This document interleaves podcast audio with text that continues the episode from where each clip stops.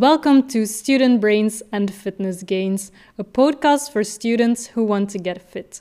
I am your host, Yana Six, and today I was joined by a very special guest named Jordan Syatt.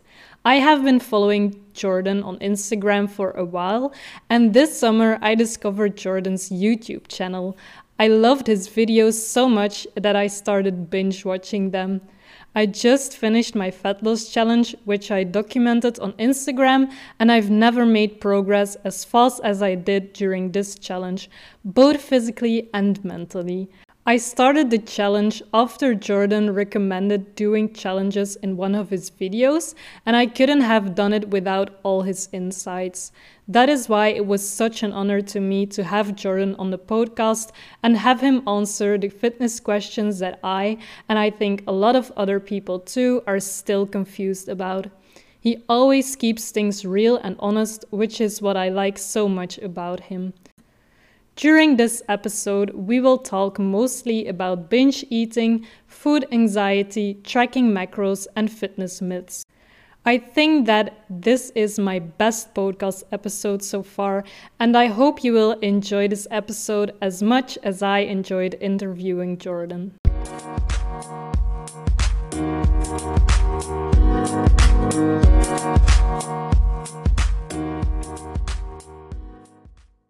Welcome to Student Brains and Fitness Gains. Thank you so much for coming on the podcast with me today. Of course. Thank you for having me. so, can you first tell us something more about yourself? Uh, yeah, sure. So, I am a uh, short, bald guy who loves to lift weights and deadlift, and uh, that's probably the best way to describe myself. But um, I'm a strength coach and a nutrition coach, and I basically try my best to put out as much helpful content on Instagram and YouTube and podcasts that I can.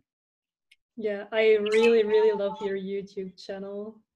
Thank you. That means a lot to me. Thank you so much. I first started following you on Instagram and um, I really liked your content. And then I thought maybe I should watch a video.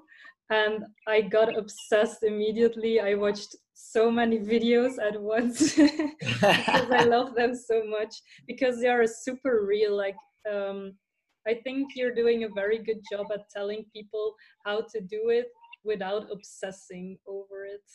Thank you. I really appreciate that. It like makes me so happy. I thank you so much.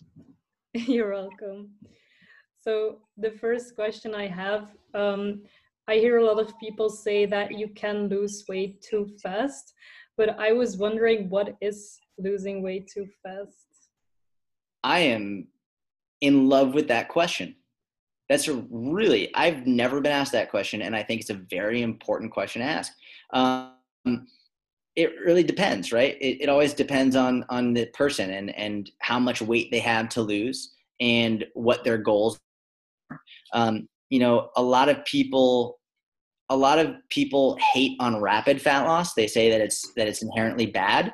Um, but if you actually look at the literature, especially with people who are who have a lot of weight to lose, they're they are in the more like the morbidly obese category. Consistently, people who have a lot of weight to lose, if they start with an initial rapid fat loss phase where they lose more weight more quickly, they actually tend to do better long term they then have to switch to something more sustainable. But sometimes that rapid fat loss for someone who has a lot to lose is really enough to kickstart and like increase their motivation and then allow them to change their lifestyle. Um, but if you're talking about someone who is relatively lean, um, they're not obese or morbidly obese. They, they're like they have a relatively lower body fat percentage. Generally, the leaner you get, the slower you'll want to go. And and I would say really good progress is an average of about half a pound to one pound a week.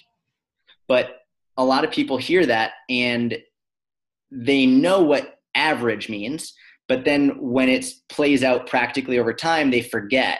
And what'll happen is like maybe in the first in the first four weeks, they might lose eight pounds, right? And they'll be like, wow, this is great. But that's an average of two pounds a week. So even if they didn't lose any more weight for another four weeks, that would still be an average of one pound a week. And a lot of people would go those four weeks, maybe they don't lose anything, and they think it's not working. And I'm always very, very adamant about reminding them it's not the actual day to day or week to week, it's the average over time. And so, for keeping that in mind, that like average of half a pound to one pound a week, I'd say that's probably the the safest, not from the perspective of it's dangerous metabolically or anything to lose faster, but the safest from the perspective of you'll do your best to maintain your muscle mass and your strength and you're more likely to stay consistent with it over the long term as opposed to going a little bit steeper and getting really hungry and then feeling too restricted so it mostly depends on the person and yeah if you can maintain everything if you can stick to it that's exactly right yeah Okay, then another one I think is very confusing. Um, some people say stretching is bad for you if you have sore muscles, and then others say you need to stretch. And I don't really know what's the correct answer. Man, that is so interesting. I've never understood why someone would say stretching is bad for you. That people saying that is sort of like when people say eating fruit is bad for you. I'm like, where do you come up with this nonsense? Like, what is wrong with you? Uh, no, stretching is is absolutely not bad for you. Um, if we really want to get nitpicky with it, which I, we can go into the nitpicky science all day, but there are some people who are they're called there's what's called congenitally lax. Okay, and, and it's a fancy way of saying that their joints are often hypermobile and they are just naturally very, very, very flexible, oftentimes hyper flexible. And for them, stretching actually might do more harm than good because they're oftentimes stretching well past the point of stretching the muscle and oftentimes overstretching and stressing the joint. That's not most people. Most people would do well to include some form of stretching on a regular basis. It doesn't mean you have to stretch for 30 minutes at a time, but some stretching in order to improve flexibility and mobility is great. I will say, generally speaking, on a, on a general scale, most men are less flexible than women. And oftentimes, men would do better to include more flexibility and stretching in their training, and women would do better to include more strength training in their in their workouts. Because number one, we all tend to really like what we're good at. Men naturally biologically we have higher testosterone generally have like more muscle mass. So we tend to go towards the weight room because that's what we're good at. And we neglect the thing we actually need more of which is stretching. Women are generally more flexible and mobile they tend to opt more for yoga pilates the flexibility type training and neglect the strength which is what they would actually need more of so oftentimes i would say sort of flip-flopping if you're only doing strength training, add some more mobility and stretching. And if you're only doing mobility and stretching, add some more strength training. And that way you get the best of both worlds. And do you think stretching is a good thing to reduce muscle soreness? You know, to my knowledge, the research on stretching actually having an impact on muscle soreness is not conclusive. Based on my own personal experience, stretching doesn't actually reduce muscle soreness. Um, what I've found though is, let's say you're really, really sore and like you have a really big leg workout one day. And then the following day and the following two days, you're super sore and just walking around like you're stiff. And it, stretching oftentimes will help increase blood flow, which will then make walking around, you'll be like less stiff. But I don't know if it actually reduces the muscle soreness, if that makes sense. Okay. Um, I'm also very interested in the topic reverse dieting. yeah. Can you tell us what what it is? Mm-hmm. So, and like this could be a hour long video, but basically, reverse dieting is where wherein if you've been dieting for a long period of time and you've been losing weight, you can slowly increase your calories back to a point where you eventually reach maintenance or you could go on and into a surplus if you wanted to but rather than just going from a deficit to maintenance, you slowly add your calories back in into where you eventually reach your maintenance. Um, and there's a there's a lot of myths and fallacies and, and hearsay with with reverse dieting, what it actually does. There's been a lot of people who say probably the most common myth associated with it is people will use reverse dieting as a way to say like, oh look, if you're eating too little, you'll go into starvation mode. And I'll tell you why. They'll say, if you eat too few calories, and, or they'll be like, look, I was eating like, I don't know, 1200 calories and I, I stopped losing weight. And then I added more calories back into my diet and I started losing weight again. So, here for two, that means eating too few calories put me in, in uh, starvation mode and eating more calories actually helped. But it's not that simple. And they overlooked a major, several major important points. Number one being just because you added calories back into your diet doesn't mean that you weren't still in a calorie deficit. Right? It's like if you're eating 1200 and your maintenance is at 1800 and you go from 1200 to 1500, you're still in a calorie deficit. That's number one. Number two is the way that I always frame this, I'll always ask if your weight, when if your weight randomly spiked up on any given day, like it spikes up by two pounds, is that two pounds of fat that you gained? And then I was like, no. And I'm like, okay, so you increased your calories and your weight spiked down. It went down like two pounds. Why is all of a sudden that equated to fat for you? like why does that mean that that's fat now and like how do you know that you wouldn't have lost that weight if you had just stayed at that lower calorie amount and that's the reality is a lot of times just because the scale isn't moving people will think it's not working when in reality if they just kept doing it it would have went down that's not to say that you shouldn't that you should eat outrageously low calories like we just discussed like you should stay around that half pound to one pound a week on weight loss but starvation mode doesn't exist. It's just not a real thing, and you're you can't expect your weight to go down every single day or every single week. Okay, so uh, what is the purpose of a reverse diet? Why would you do it?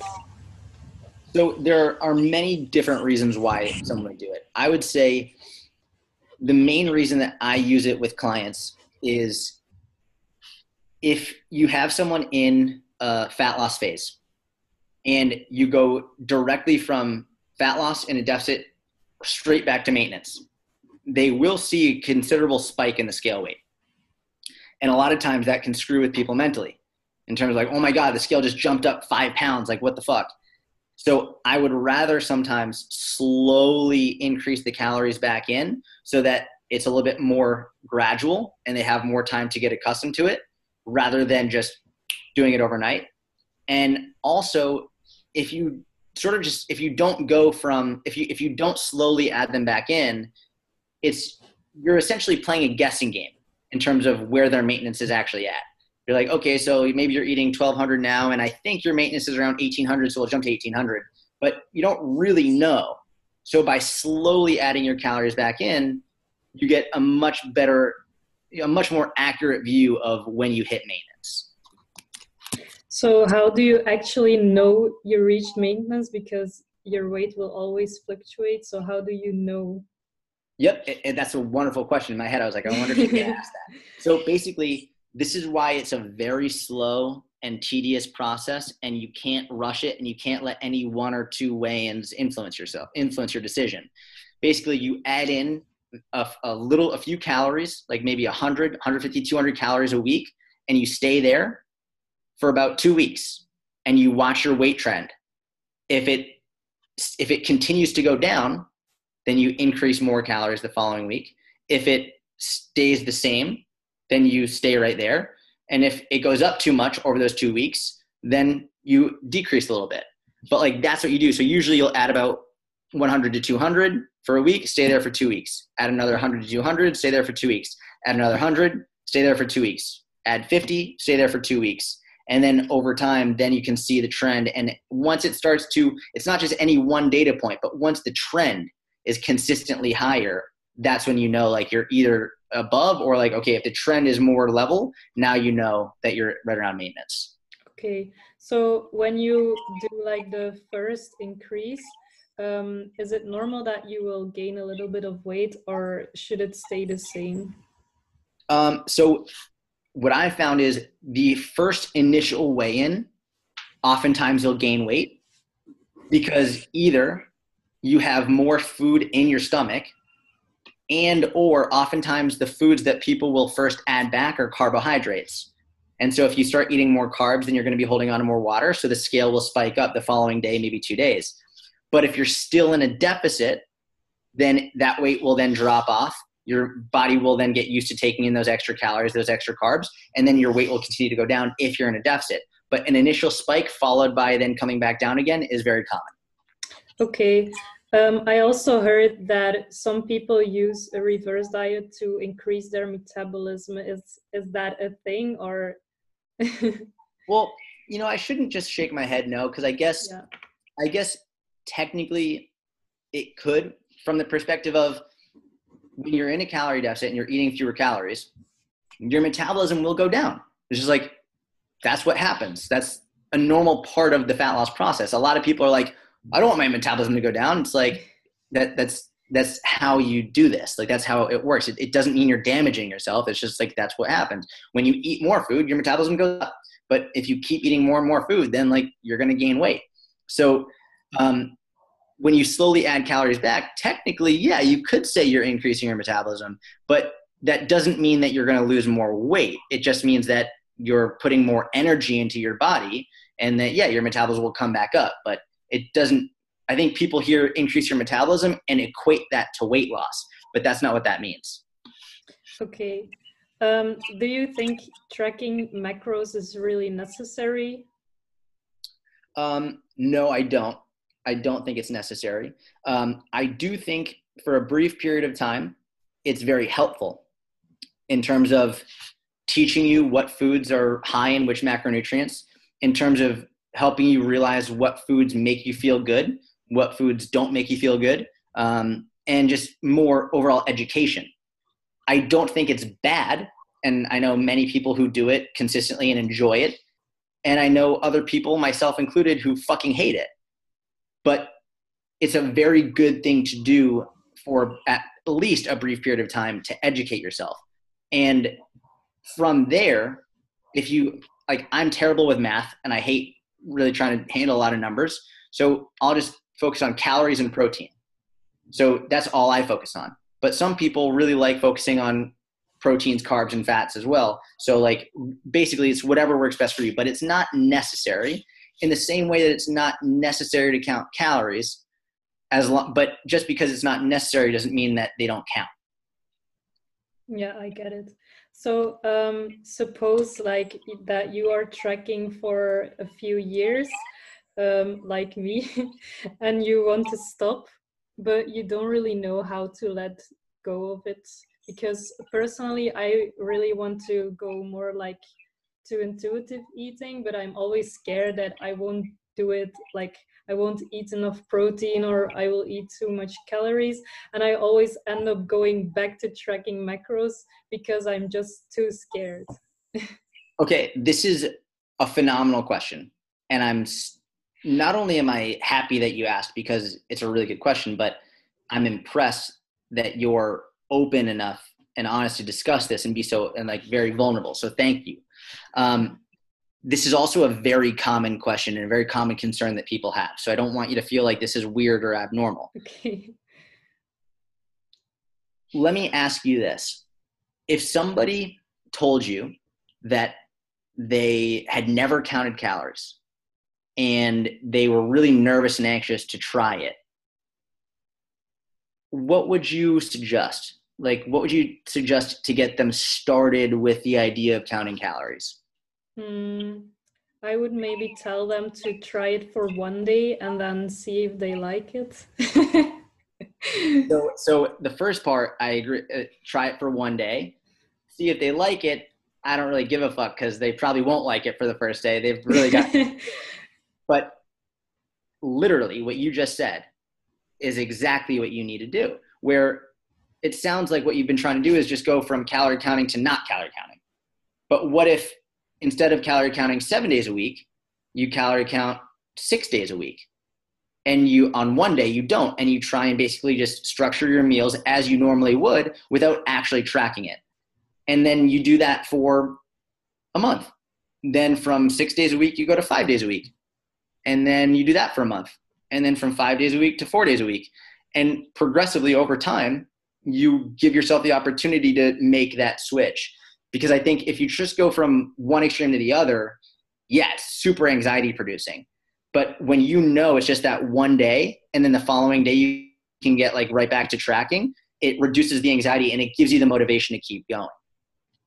Okay, that is very helpful. Thank you. um, so um, I also know that you know a lot of about binge eating. Um, can you explain to us what it is? Yeah, it's actually it's a really good question. I'm gonna be honest these are all tremendous questions. I, I love it. Um, I don't have the the verbatim definition of binge eating, but if I were to define it right now or explain what it is, I would say it's an a feeling of uncontrollable eating in which you eat well past the point of discomfort, you eat well past the point of satiety, you eat, eat basically where even if you don't want to eat anymore, oftentimes you'll just continue to eat and feel like you don't have control over it. A lot of times people do it when they're alone. They wait until other people are sleeping. They will do it in private. They won't do it in front of other people. So that's sort of uh, how I would explain some of the most common ways people do it. Okay, so um, when do you know that it really is a problem? Because I think um, some people will maybe think that if you eat a lot during Christmas that you are binge eating, but when when do you really know that it is a problem? You know, it's very different person to person. Um, I actually spoke with someone either yes, I think it was yesterday actually, a guy who was telling me that he he had he's like he struggled with binge eating, and I spoke to him more and more about it, and it came out he was like yeah man like sometimes i'll after work i'll have like two or three slices of pizza and and it went like 500 calories over my my my limit. And i was like that's not binge eating bro. That's that's just eating a couple extra slices of pizza.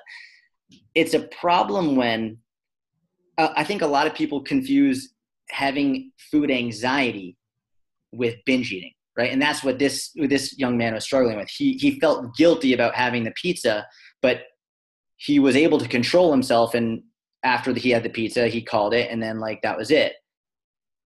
Food anxiety is not something is is a, is a separate issue altogether, and like neither of them are are okay. Like we want to eliminate both of them, but food anxiety and binge eating are two separate issues. So binge eating, you tend to know it's an issue when if you're consistently eating to the point where you are in serious discomfort like if you consistently eat to the point where your stomach hurts not from like having a gluten intolerance but like from literally like eating to where like your stomach is protruding because you're eating so much. And or if you're if you find yourself deliberately waiting to eat until you're all alone it's a very common a very common thing people will do because they feel like if they're going to eat, they're going to go nuts. They're going to eat a lot. And they will get embarrassed if they're doing that in front of someone else. So they won't eat in front of people and they'll save their calories for when they're all alone so then they can go nuts and have as many as possible. So if that's some of the habits that you find yourself in, that's when you know like you might have a binge eating issue. Yeah, uh, personally, I think um, I didn't really have like a disorder, but it was like almost. yeah. Um, like uh, when I went over my macros, I just ate everything I could, and then um, for example, when my boyfriend was at the toilet, I would just eat some more cookies when he wouldn't see it until he was back. um, so yeah, um, but how do you think it is a problem that you can fix on your own? I'm. I think. I think this is probably the the most unique podcast I've ever been on, and I, I've been on a lot, because you are asking the longest stream of best questions I've ever gotten. Thank you. This is like I'm true. I, I do a lot of podcasts. Most people do not ask such great questions, That's especially really- in a row. It's really um, an honor because you are also the biggest influencer I ever interviewed, and I'm still a beginner. This is my 10th episode, so Well, I'm I'm very excited to share this, and and I I don't share most podcasts that I do. The reason that I will share this is because you're asking tremendous questions, and I think it's going to be very beneficial. So huge, huge, huge props Thank to you so much. Um, with that said, I already forgot what your question was. So could you uh, repeat that? it was um, if you're suffering from binge eating, is there a way that you can fix it on your own? Got it. I think the most important thing for me to say first, to, in response to that, is it is important to seek help for it. In terms of, I think the best recommendation is find a professional to help you with it. A therapist, someone who specializes in in helping people overcome uh, binge eating, disordered eating. That's not a nutritionist a lot of people just think everything related to food is a nutritionist. That's not the case. I actually know a lot of nutritionists who struggle with anorexia and binge eating and disordered eating. Um, it's a separate one entirely, and a lot of it just comes from therapy. Um, the reason I say I think that's the most important thing to start with is because number one, a lot of people don't even know that that's an issue that they should seek help for. And number two is I think that it would be irresponsible of me to recommend anything else first. I don't think it's it's essential. I don't think that it's impossible to fix it on your own. I do think that taking the step to go see someone and seek help and find a professional will likely make it uh, more streamlined transition. It will likely improve your chances of of success, but it's not you're not destined to fail if you don't. But that being said, if you don't seek help from a f- professional, you better be one of those people who absolutely when you decide to do something, you fucking do it no matter how hard it gets. Because a lot of people need accountability from someone else in order to do the really hard things and that's not a bad thing. It's it's good to know if you're that person who needs accountability. If you can hold yourself accountable and really fight a lot of those demons and those emotions on your own that's okay. I don't think most people are that person. I think most people would do better to have some type of professional help and accountability. Yeah, um, personally, uh, for me it was super scary, but I actually stopped tracking macros because Good. I realized, like, after a long time, I realized that tracking macros was making it worse because whenever I went over them, I binged. And I, it was super, super scary for me to stop tracking macros, but I knew it was necessary. So I think for half a year or so, I stopped tracking macros until I didn't have any binges anymore, but it was really hard. that and you are the perfect example of literally explaining that it was really hard but you knew it was right and you did it anyway and a lot of people even if they know it's the right thing to do they won't necessarily be they won't feel confident enough to do it unless they have someone there holding them accountable the fact that you could and did is amazing and it's outrageously impressive that's actually what I did as well. I think just when we're putting content out publicly, I would feel bad if I didn't let people know how important it is and that the option is there, number one, and that I think a lot of people feel bad about the idea of going to a therapist or the idea of, of reaching out for help. And I want to reduce that stigma as much as possible. But I think I'm, I'm very glad that you said that because if someone doesn't want to go to a therapist for whatever reason, or if someone doesn't want to seek help, they now they know they can do it and they know it's going to be hard but they can still do it yeah i also have a friend and um, she has the same problem. Um, and i think it was very important that you said that a nutritionist is not the person to help you. Um, she told me that um, she was going to get a meal plan and i was like that is not a solution for binge eating. Yeah, especially because it's not it's mostly psychological i think. And yeah it didn't really make sense to me so i said yeah you can try that but i don't think it will work. Yeah i mean i don't think having a meal plan really in any scenario outside of if you are prepping for a physique competition and or if maybe you have a severe allergy and or like a severe like intolerance or like you are need to be on a very strict diet for medication purposes other than that i don't see any practical use for a meal plan for the long term and especially not for disordered eating habits Absolutely. Yeah, because if you try something that is not on the meal plan, then you will feel guilty again. And yeah, I, I don't think it will work. You just hit on like probably the number one, one of the main reasons people binge is as a result of guilt. People will often start binging because of guilt, whether it's the guilt of going over their calories, going over their macros, guilt of feeling like they screwed up and then that feeling of guilt often is used as an emotional justification for uncontrollable eating, which will then oftentimes become, unfortunately, a habit, which is very hard to get over.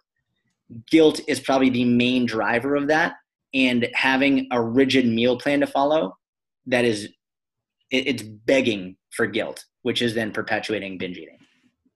So, if you want to go and seek help, um, where do you know where you should seek help like uh, do you need help from a psychologist or yeah, so I would say absolutely talk to a psychologist. I, I would say like a therapist, a psychologist. Um, I mean, I've put out a lot of content on binge eating, um, and so if if seeing a therapist or psychologist is, is out of the question, I would definitely um, look at any of the content that I've done.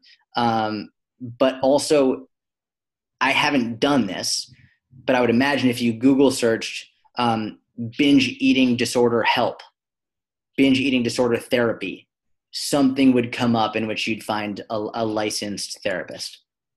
Okay. Yeah, I, I always recommend people to watch your video about binge eating because it was super recognizable to me. And I was like, yeah, I think it's already a very good thing to know that you're not the only person struggling with this.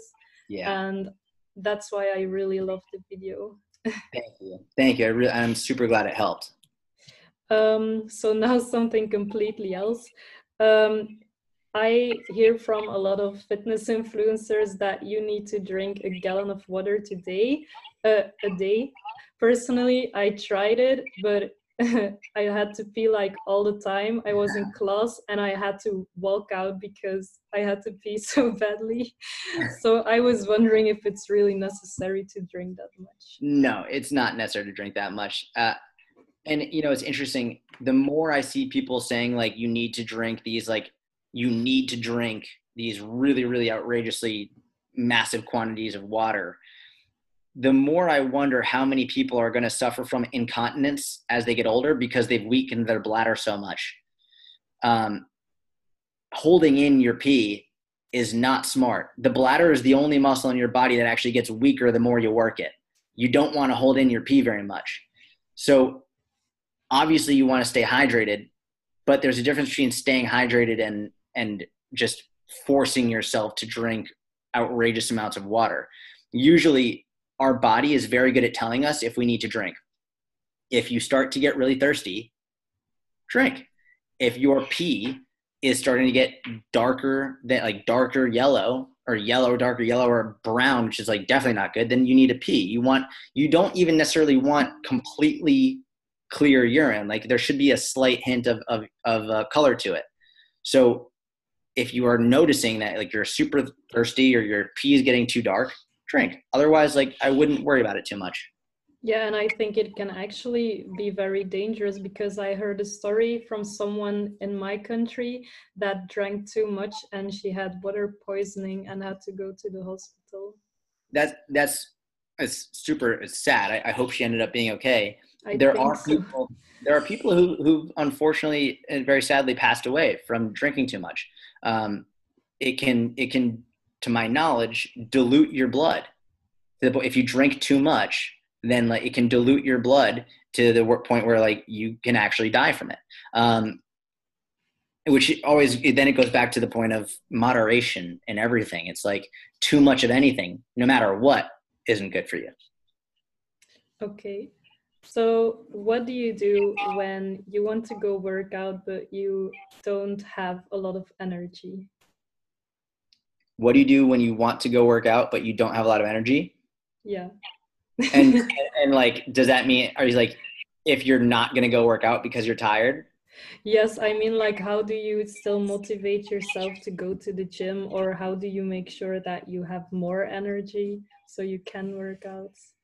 So man, anyone who solves that problem is gonna be very rich. um, but a couple things. Number one is I think having a goal, a defined goal, not just like fat loss and not just getting stronger, but a defined goal to look forward to that is very important to you that you are excited to achieve is probably the best way to consistently get yourself to the gym even and especially when you don't want to because it's something to reach for and it's something to be excited for and it's a purpose. A lot of times any time that i haven't had a defined goal i've consistently found it harder to get to the gym on a more consistent basis. Anytime i've had a clearly defined goal the times in which i don't want to go to the gym are fewer and further between. And i say that deliberately in the perspective of there are still times when i don't want to go to the gym but they're fewer and further between. And the the level to which i really don't want to go to the gym like the intensity of it is far less when i have something that i'm really reaching for. Whereas if you're just going to go without much of a clearly defined goal it's much easier to say eh, i don't need to eh, whatever and like it's easier to sort of succumb to the to the lack of energy, to the lack of motivation. So I think having a clearly defined goal is bar none the most important thing. Outside of that, one of my favorite mental strategies is is simply just instead of thinking about how I feel in the moment right now that I don't want to go, thinking about how I'll feel at the end of the day if I don't go versus if I do go, and literally imagining myself in both situations, lying in bed about to go to sleep for the night and thinking, am I going to be proud of myself today for not going? Or am I going to be proud of myself today for going? And sometimes the answer will be, I'll be proud of myself for not going. If I had a really awful chest cold and I felt anxious about not going to the gym for a fear of losing all my progress, I would probably be more proud of myself for resting and staying in bed and not letting that fear get the best of me.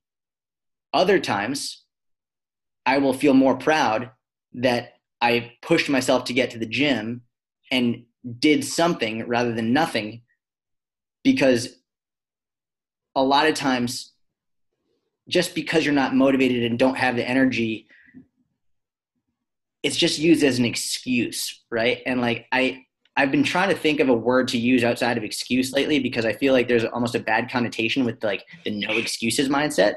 So I'm like trying to figure out how I can frame it better so that people don't immediately like hate on it. But the truth is, you will odd, odds are you'll feel better and more proud of yourself at the end of the day for doing it, even when you didn't want to do it in that moment. Which is oftentimes just thinking of your future emotions in your future self is enough to be like, all right, you know what? I'll just fucking go. I'll do something.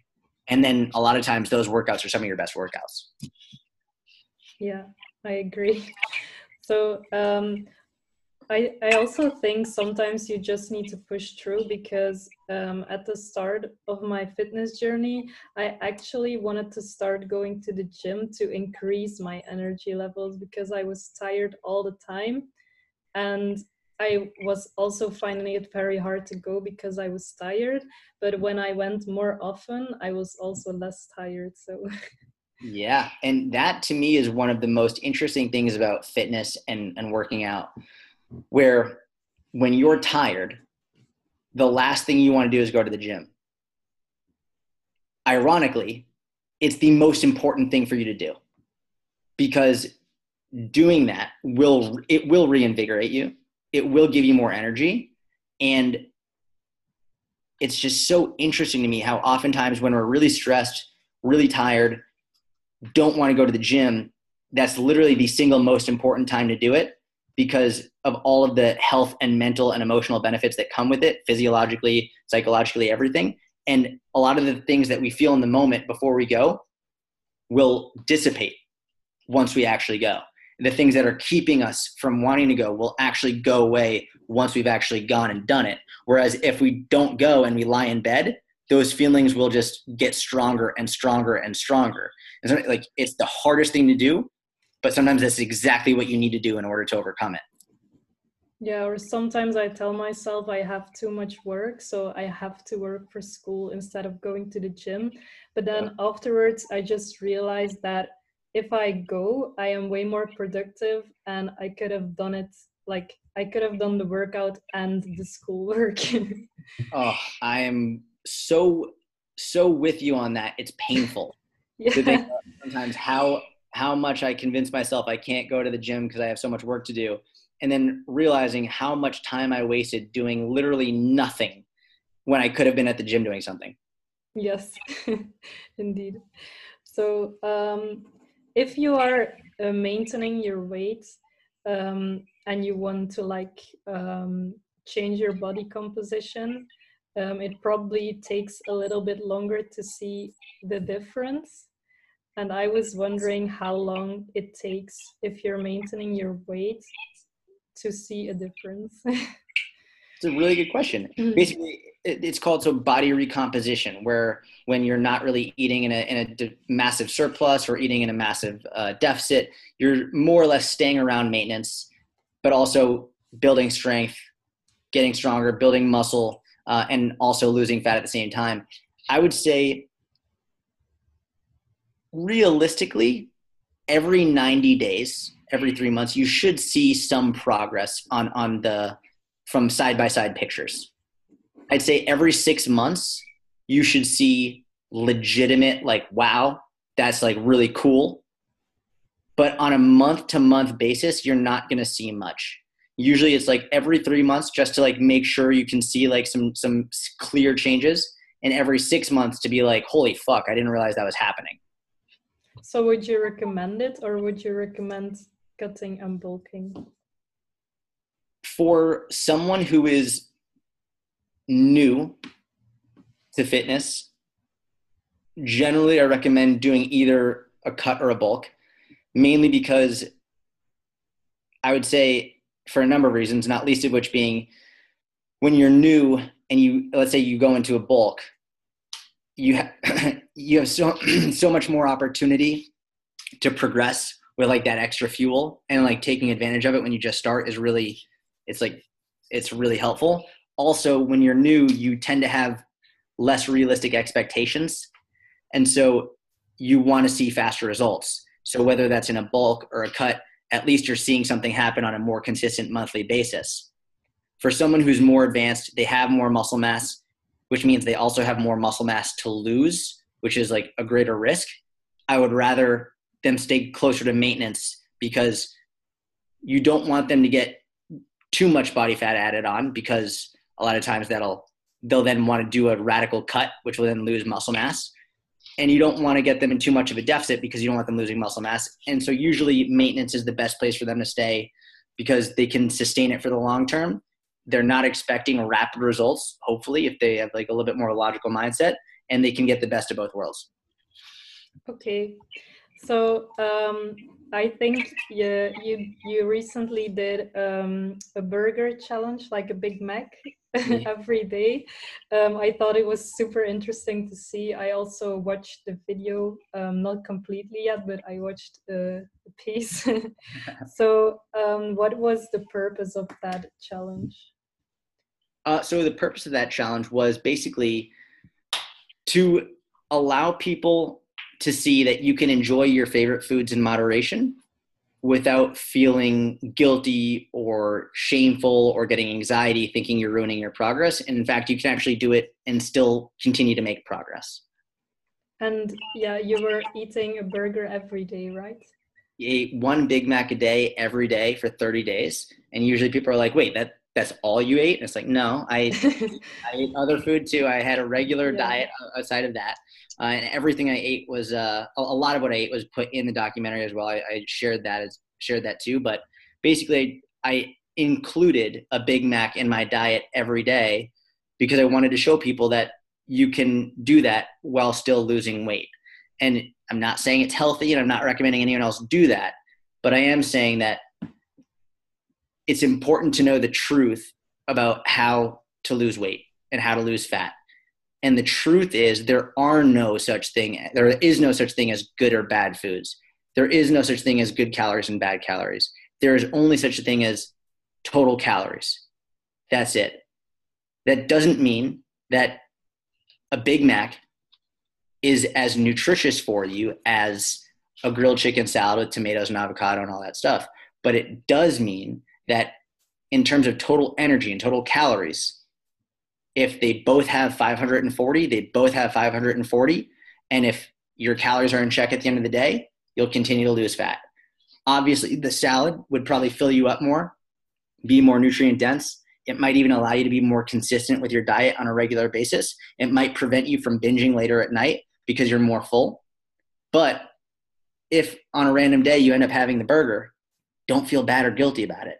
It's fine. And also the comments on the challenge were insane. I've seen it. yeah, there were a lot. It was crazy. Do you know why people are so like so intense with it and so surprised? I think um there's a lot of confusing information out there, right? And, and it's funny, people would DM me and they'd be like, "Look, here's your post saying that calories like are most important for fat loss." And then directly beneath my post is someone else saying calories don't matter. Right? It's like they're just constantly being fed opposing viewpoints.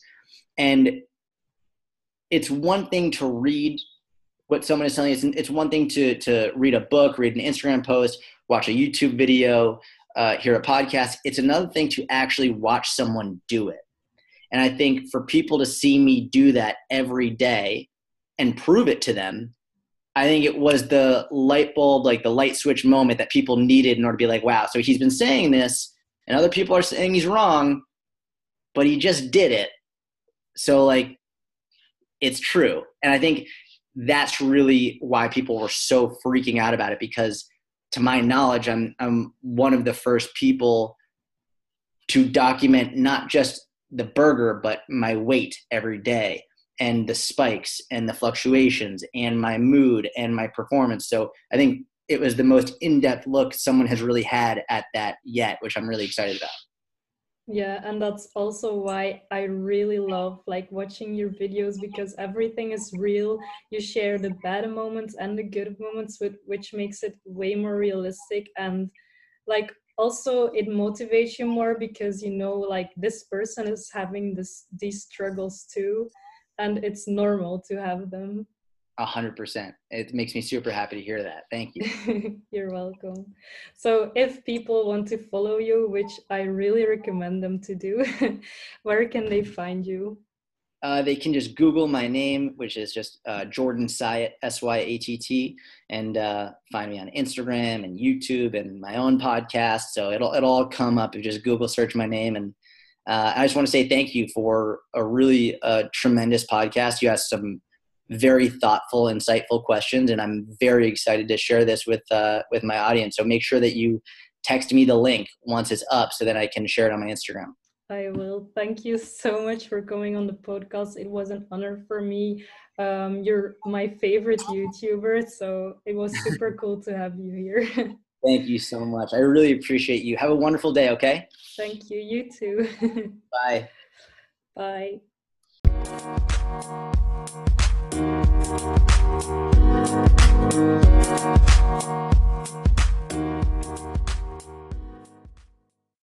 That was today's episode. I hope you enjoyed it. I left all Jordan's social media pages in the description. If you enjoyed this episode, then please leave a review on iTunes. It would make me super happy. Thank you for listening, and I will see you in the next one.